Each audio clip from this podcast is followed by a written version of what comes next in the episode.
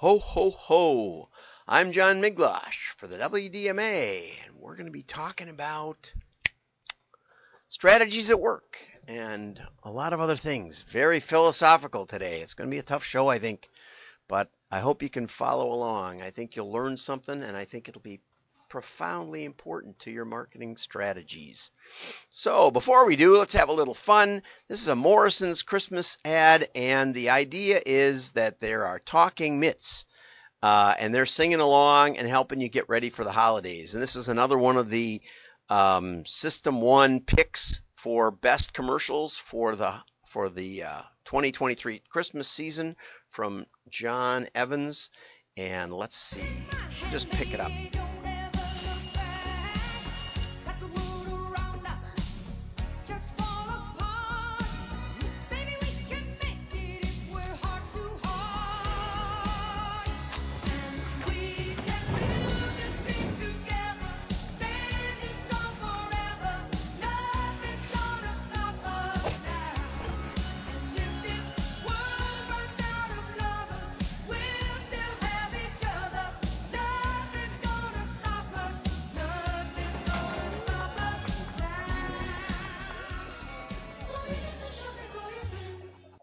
Morrison's. More reasons to shop at Morrison's. And basically, it's a lot of food shots and there's a lot of smiley stuff and it's silly.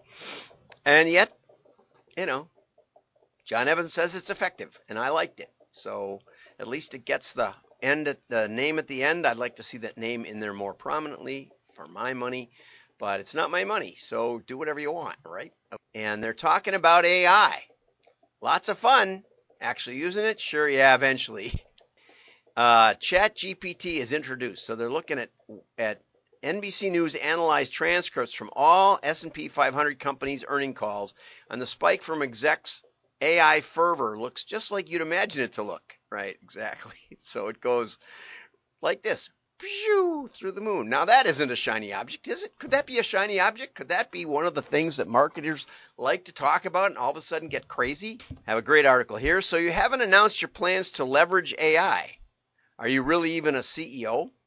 Okay, so a whirl through the Q3 earnings calls is a fun ride packed with lots of this. Ulta Beauty CEO says AI is an important part of our business. Probably isn't, right? Leaders at Williams Sonoma, one of my favorite companies. Okay, I mean, I think they the, the stalwart catalog company.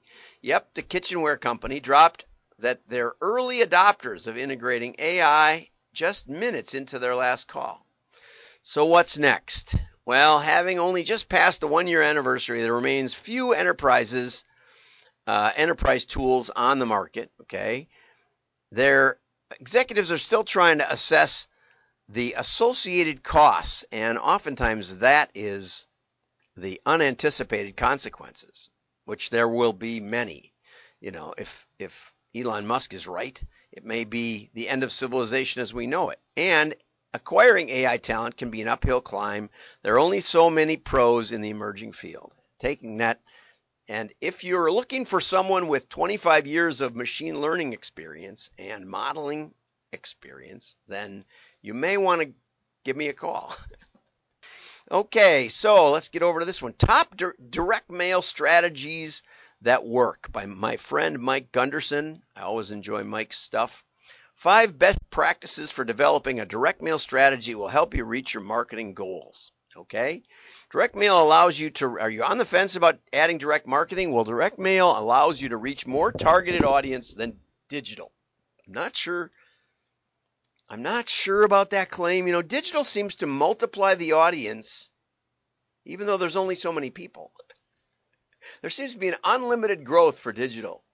Are they making up their own statistics? Could be. But I know that direct mail does allow you to scale very, very, very efficiently. And you can test your way in to new markets and new geographies and new uh, geodemographics. And you can keep a lot of track because you know who you mailed, you know it got delivered, you know it went to a decision maker, you know they had to engage with it and make a decision, even if all they did was throw it in the trash.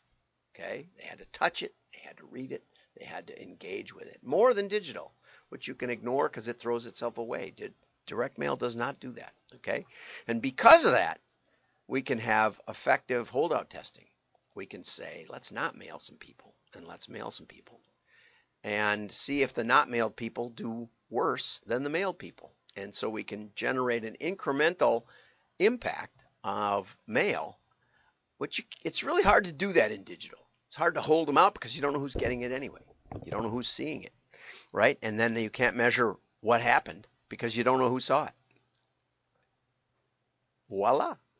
Anyway, uh, when you use it in tandem with digital marketing, the likelihood of generating converting leads increases substantially. But direct mail alone doesn't guarantee success. If you're already using mail as a key component in your integrated marketing plan, then you understand the importance of strategy. Okay. In most cases, when we talk media, we're not talking strategy. Okay? Strategy is more about emerging markets and who's and how we're going to position our product, things like that, that are in, in a great a great deal media independent. Okay, that's where I put strategy. Media dependent issues are tactics generally. Okay, if you want to differentiate those two. So each direct mail campaign needs to be intentional, organized, and tailored to your audience. Mm-mm-mm-mm. We're going to talk about that a little bit.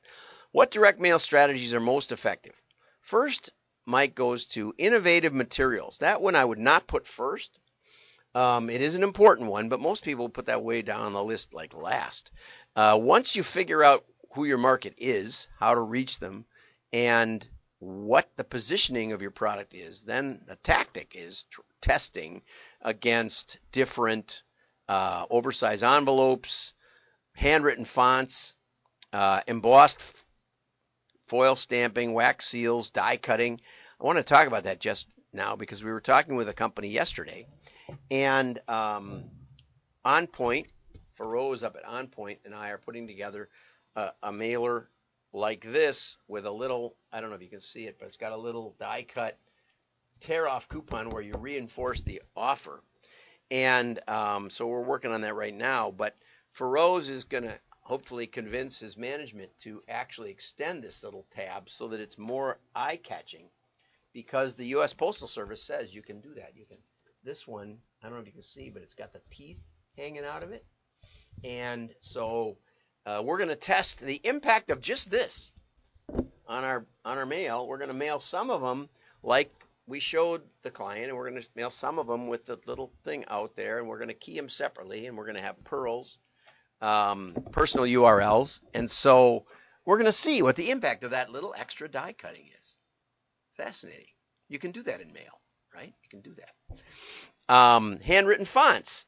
You know, I work with Old Country Marketing, and they have this is a machine generated handwritten font. Very, very well done. But it's very, very horizontal. They also mailed me, this is how we got to be friends. They also mailed me one of their handwritten fonts my own address, and I could tell it was really handwritten a number of ways, looking at the differences in the in the same letters, and also in the variability of the slant of the of the lines of the address. Um, so those things are always good. I would say, as I said, those are probably tactics.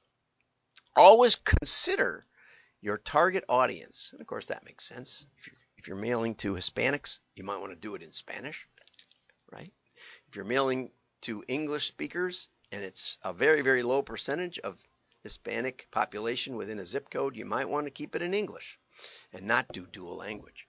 When Walmart went into Quebec, they mailed it only in English. Very offensive to the uh, French Canadians. I know that. that. That was a historical thing. So consider your audience. Um, it's easy for marketers to design campaigns they think are award worthy. And, and that's an important thing, award worthy. When I was at the ad agency, I worked at a real general ad agency, they were more interested in winning awards than they were in testing. Um, Mike goes on and says, knowing your target audience is, is a fundamental concept to creating an impactful direct mail campaign. Well, it might be a place you can start, but the problem we have is this idea of keeping your audience in mind. And uh, so Thomas Nagel famously wrote an article back in 1974 called What is it like to be a bat? And if you haven't heard of that, I'm going to put it in the show notes today. What is it like to be a bat? And he's arguing on the mind body problem or the mind brain problem, you might say. And he says that everybody reduces the problem to something they can conceive of. And so they say so he says you might be able to think about what it's like to be a bat. You can think about flying around at night with a different level of sense awareness, basically flying in the dark, catching mosquitoes at will, at ease, zipping and turning and doing all those things a bat does. But you have no idea what it's like to be a bat because a bat doesn't have human consciousness in a bat body. A bat has bat consciousness. So a bat probably isn't self reflective about how cool it is to catch mosquitoes at will. We have no idea. And when we start thinking that we know what it's like to be a bat, which you, you, you know you're laughing at this now. I hope you are, and you're saying, "Oh, John, that's silly. I would never think that I knew what it was like to be a bat." Yeah, well, you know, I, wa- I wa- actually watched the Barbie movie a couple weeks ago, and one of the humorous parts about it was the all male uh, board members, presumably at Mattel, who uh, who knew what it was like to be young girls uh, and what they would like in Barbie apparel or Barbie uh, accessories. And, um, you know, I don't know what it's like to be you. I'm not even 100% sure what it's like to be me. If you really want to go go for it, a famous ancient church father said that it's easier to raise the dead than to know oneself and that there's a lot of truth in that and happy to talk. Call me up. Let's talk about uh, st athanasius right?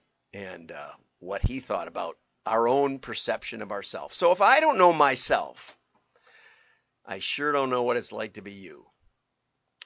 And so all we're really doing is guessing and the whole marketing industry has reduced marketing to guessing what the market might want. And then we award guessers that seem to make better guessers or do it more creatively, right? It's insane. Literally insane. What we should be doing is saying, let's set this up properly. Let's test it. Let's look at the incremental gain of one versus another. And it's not just the headline. You know, they say test one thing or test everything. You know, but what is the gain of handwritten note? We can do that test. It's not hard, but you got to do the same basic list, A-B split. That's where the A-B split idea came from. And we got to try one with type and one with handwritten or one with, you know, as a retest, you might want to do one with re, with handwritten and one with robot written. Okay, and we'll and do it a couple times or do a significant enough test panel, and you'll have a, a, a hypothesis that says handwritten notes are worth 100% increase in response or something. I don't know. Mike rightly points out free offers. The word free is always a big lift, but that's based on testing. If you look at uh, Claude Hopkins' book, you'll see that he bases a lot of his axioms on the tests of the direct mail industry 50 in the 50 years before he wrote his book, which was came out 100 years ago in 1923. Offers like free trial, complimentary products for registering a year, full year without service fees. But again, you can test that. There's a cost associated with a free offer. What's the lift? What's the ROI of that change in the offer? Sometimes it's magnitude. Sometimes you get five times bigger response with something that only costs you, you know, maybe 10% more in your cost per piece or your cost of fulfillment.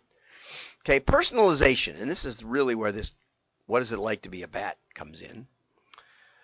Okay, Mike says personalizing your direct domain, just adding a person's name to a mailer can increase response rates 135%. That sounded like a lot, so I went to the article. There's actually a link in the in the PDF that you can get to the article, I think.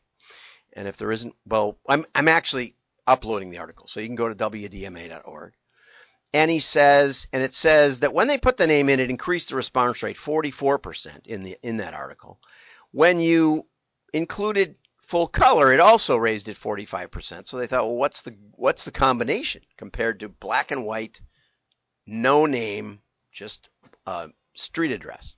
And it turned out that name and full color doesn't didn't add up, not 44 plus, you know, not 89%, but 135%. There was a double boost, right? Okay. And when they use database info, it's 500. Now, it doesn't always work. Okay. If you've been mailing some business and some person's name for three or four years, and you take that name off and you put a title, I know this because I did the head to head tests on 600,000 pieces. And we often found the title would outpull a person's name. And if you called them and asked them, asked the person, you know, why they're not buying anymore, inevitably it was because they were in a different position. Right? And that's how it works. Looks like it, it broke my thing again.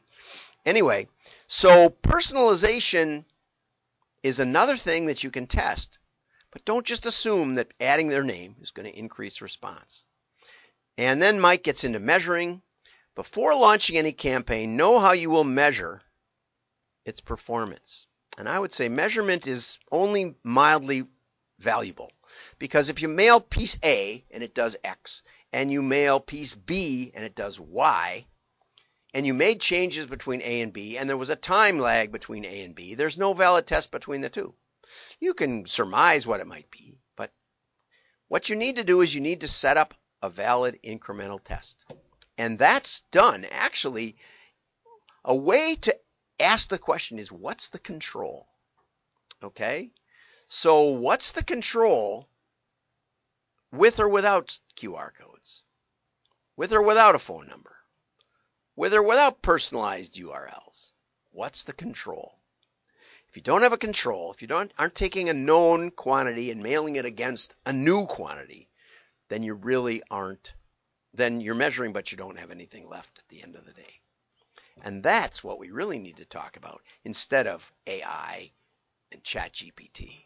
This is where you need to go in 2024. And I have an article coming out in a blog post. It's coming out tomorrow. So maybe we'll actually, if I find it, if it gets posted, I may talk about it tomorrow. Um, but I do have an incremental lift article from Forbes for tomorrow, so I think you'll enjoy that. Have a great day. Like and share. Your friends will know you're smart.